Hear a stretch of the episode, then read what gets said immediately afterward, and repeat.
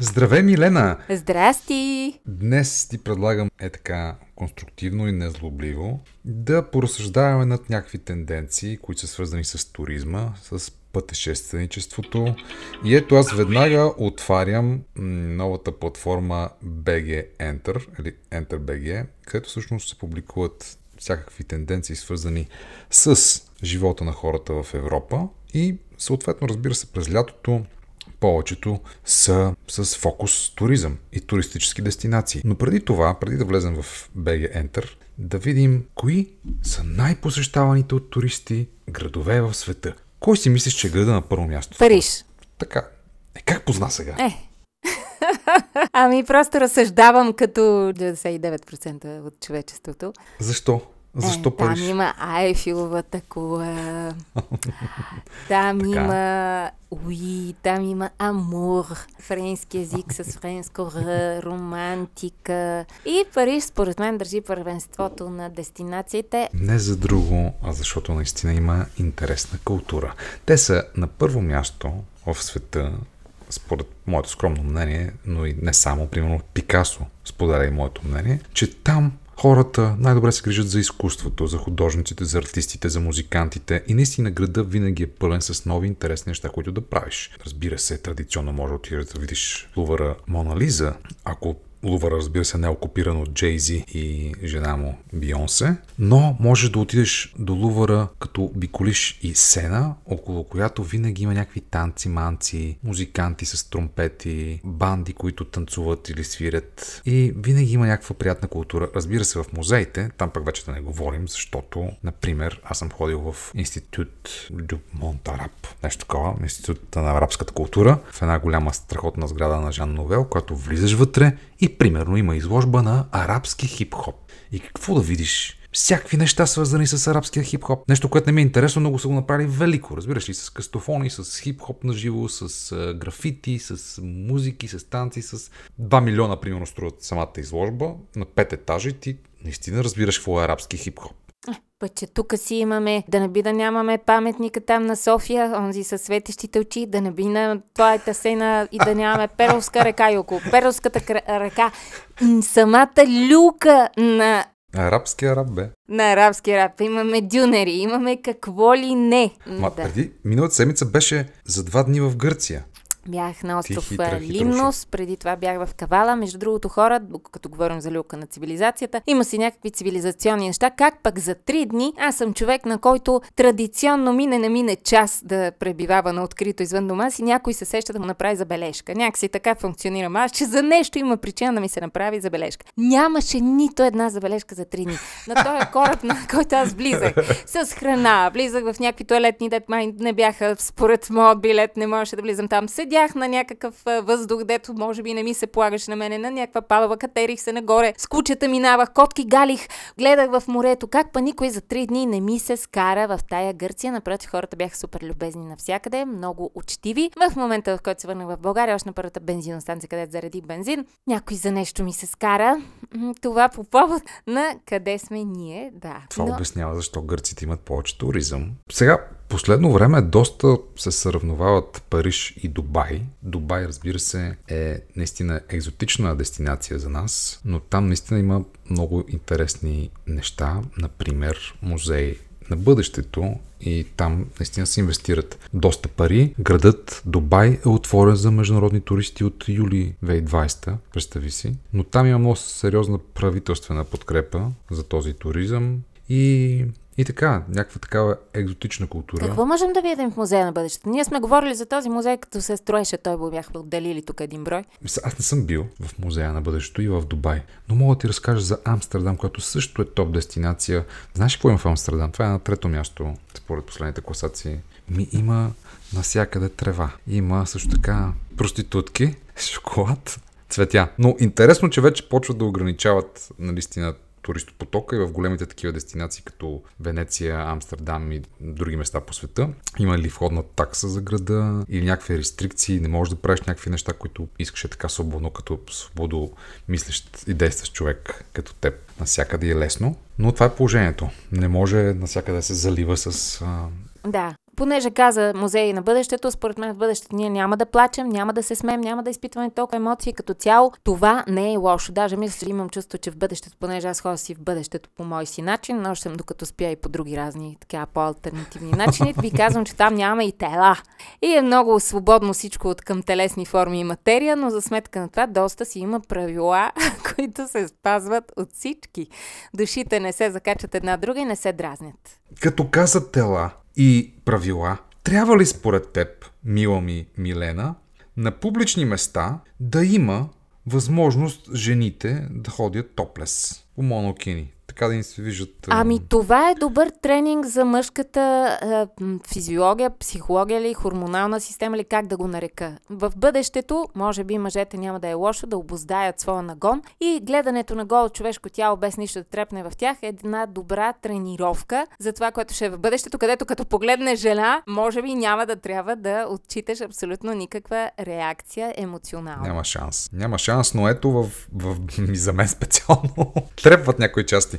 Но ето специално в Берлин са вече разрешили това жените да, да, са бъдат, да бъдат топлес в басейни. Официално разрешено. По този начин... Равенство между половете ми, да. Как па вие можете, па ние не. Ама ха. Ето това е много интересно. Добре, според теб подобна кампания може да се случи в България? Какво ще се случи, ако ние позволим тук жените се разходят? Ми ще сме доста напред с материала, ако позволим на хората изобщо да се разхождат голи, така несмущавано от други хора и от а, погледи, други. Това си е моето тяло. Искам то да си се пече, здравословно му е, хубаво му е, горещо му е и си се чувства добре и си се харесва да си е гол. Така му е най-свободно. Ако, ако така си ходил и в Гърция, сега разбирам, защо не са ти правили забележка и не са те санкционирали. Ако, примерно, са били мъже тези пазачите, примерно, на тези места. Между другото, това е въведено в Каталуния, Барселона, в Испания. Наистина има кампания, която насърчава жените да ходят, да плуват топлес в басейните, просто, нали, като жест на антидискриминация, да се сложи край на сексуализацията на женското тяло.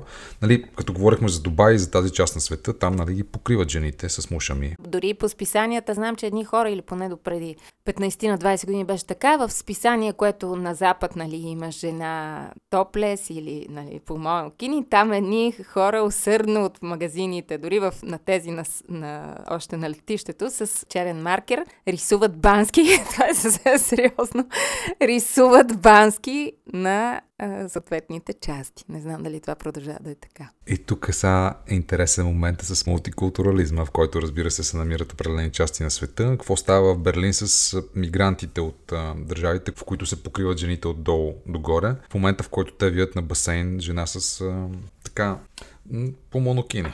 И този културен шок ми е така любопитен как се регулира в тези общества, които са толерантни към това. Просто си говорим. Не знам, отиваме към това сексуалността също да не е това, което беше. Пак казвам, според мен, всичко води в посока нагона да бъде обран и хората да могат да контролират този нагон. Гледай сега, аз ти предлагам да чуем малко от BG Enter. Ето едно от видеята. Искаш ли? Ако винаги да грабнете една раница и да започнете да е своето приключение в природата, Подгответе се да се отправите към някои от най-впечатляващите маршрути за походи в Европа. Сега ще се потопим в тези райски кътчета и маршрути, които Стария континент предлага. Започваме с El Camino de Santiago в Испания. Този трек е 800 км към катедралата на Сантьяго де Компостела. И живейте духовно пътуване и се насладете на прекрасните хостели за настаняване по пътя. Най-доброто време да предприемете това приключение е между юни и септември, когато ще срещнете и хиляди самишленици по време на похода. Тур до Мон Бланк, Франция, Италия и Швейцария представлява 177 км кръгов маршрут около масива Мон Блан. Покорете този 11-дневен трек с уютни хижи и впечатляващи опийски гледки. Нещо важно, ако тръгнете по този път, е, че дивото къмпингуване е забранено във Франция, така че без палатки на френска територия. Добре, ето ти една такава хипотеза. Ти ако имаш възможност да отидеш в, например, Токио, който е супер урбанизиран, мега технологичен град, да срещнеш интересни хора, да посетиш музеи, които имат най- върховите технологии в тях. И също времено имаш възможност да отидеш ето на Ел Камино, най-дългото такова пътешествие с а, кракомобил, Кое би си избрала?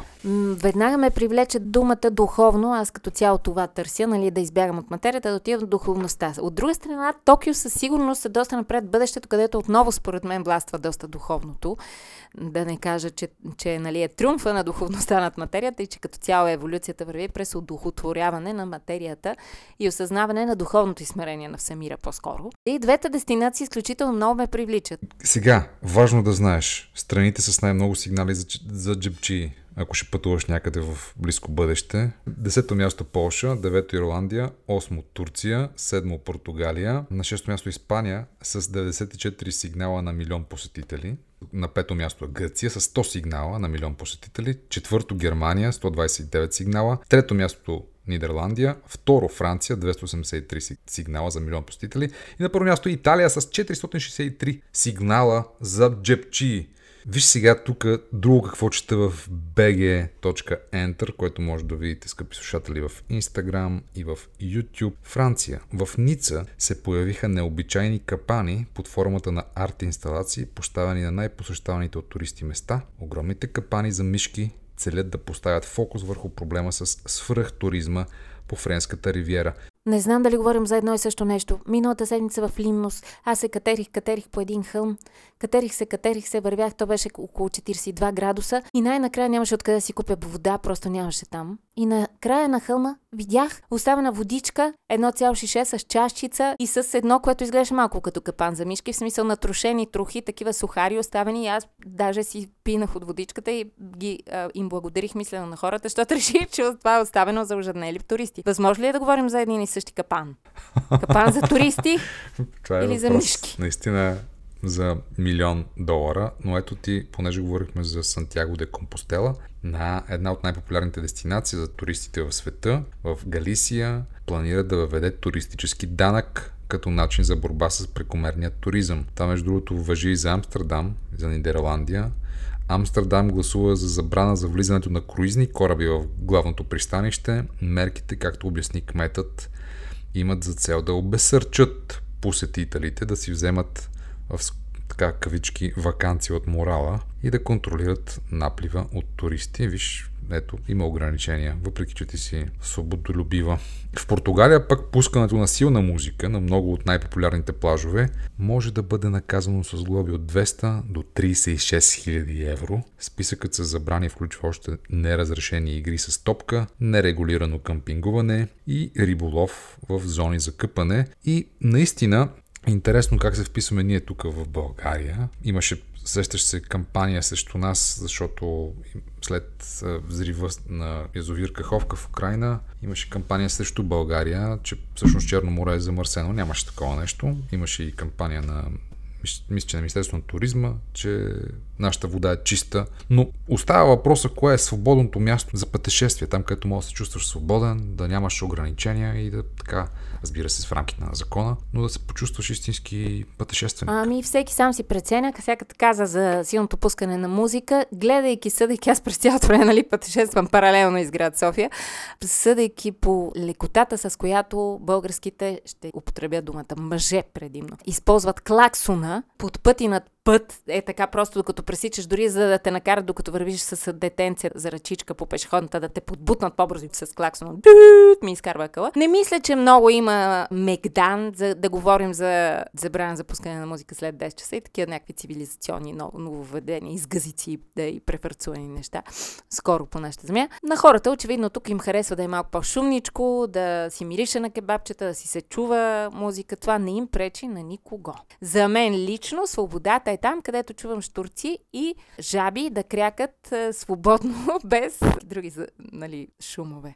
Без музика, например, от а, сръбски източник. А ето, мога да си позволя почивка. На този въпрос отговарят 92% от хората в а, Люксембург. И разбира се, съвсем може да се досетиш, че държави като, например, Швеция с 89, Финландия с 88, Нидерландия с 87, Дания също могат да си позволят почивка. Не могат да си позволят почивка, казват най-вече 62% от румънците. Сега да кажем, че те там и тези хора доста и сериозно се отнасят към това, което е работа. В смисъл в Финландия хората си вършат работата, те наистина работят, съответно и почивката е почивка. Между другото, в Гърция, където всички най- нали, много популярна дестинация е. Гърция 43% и 8% от хората не могат да си позволят почивка. Интересното е, че същия процент е и за нашата мила родина България. 43% и 8% от хората не могат да си позволят почивка според тези данни, публикувани в BG Enter в Instagram. Това е доста тъжно. Направо е примитивно. Милена, така поговорихме си за някакви тенденции в туризма. Коя е твоята мечта на дестинация? Моята мечта на дестинация е дестинацията, в която хората са културни, харесват се, обичат се, не си крещят, няма клаксони, за да обобщя всичко казано, няма а, музика, коя, с която силно те събуждат сутрин рано в 6, т.е. моята дестинация е тази, която когато заспя нощем към 11 часа, често ходя там. Това е едно пространство, където не сме ограничени от дебелите си праяли на капанчета всякакви тела, където сме свободни от тях. Един вид в духовния свят е моята мечта на дестинация, където където си представям, че хората живеят в мир, хармония и, и себелюбие и, и човеколюбие и всеки се стреми да е готино на всички останали. Ми, не си ходила в Финландия, там хората уж така, така е. се възприемат в такава среда. Говорили сме за Финландия, но аз заминавам утре за Варшава, където в най-добрия случай ще срещна Нобеловата лауреатка Олга Токарчук. В най-лошия ще отида, разбира се, на концерта, който съм планувал на Out J и ще посетя биеналето на плаката. Най-добрите плакатисти от цял свят са събрани в най-добрите произведения на плаката там. На всеки две години полската школа, знаеш, заедно с американската и френската в плаката са много добри. Така че ето това е моята дестинация. Благодарим, скъпи слушатели, че ни слушахте. Надяваме се, че имате хубаво пътешественическо лято. До нови срещи. Милена? Споделяйте ни къде ходите и къде ви е харесало и какво правите там. Ще се радваме много да прочетем и да попътуваме с вас.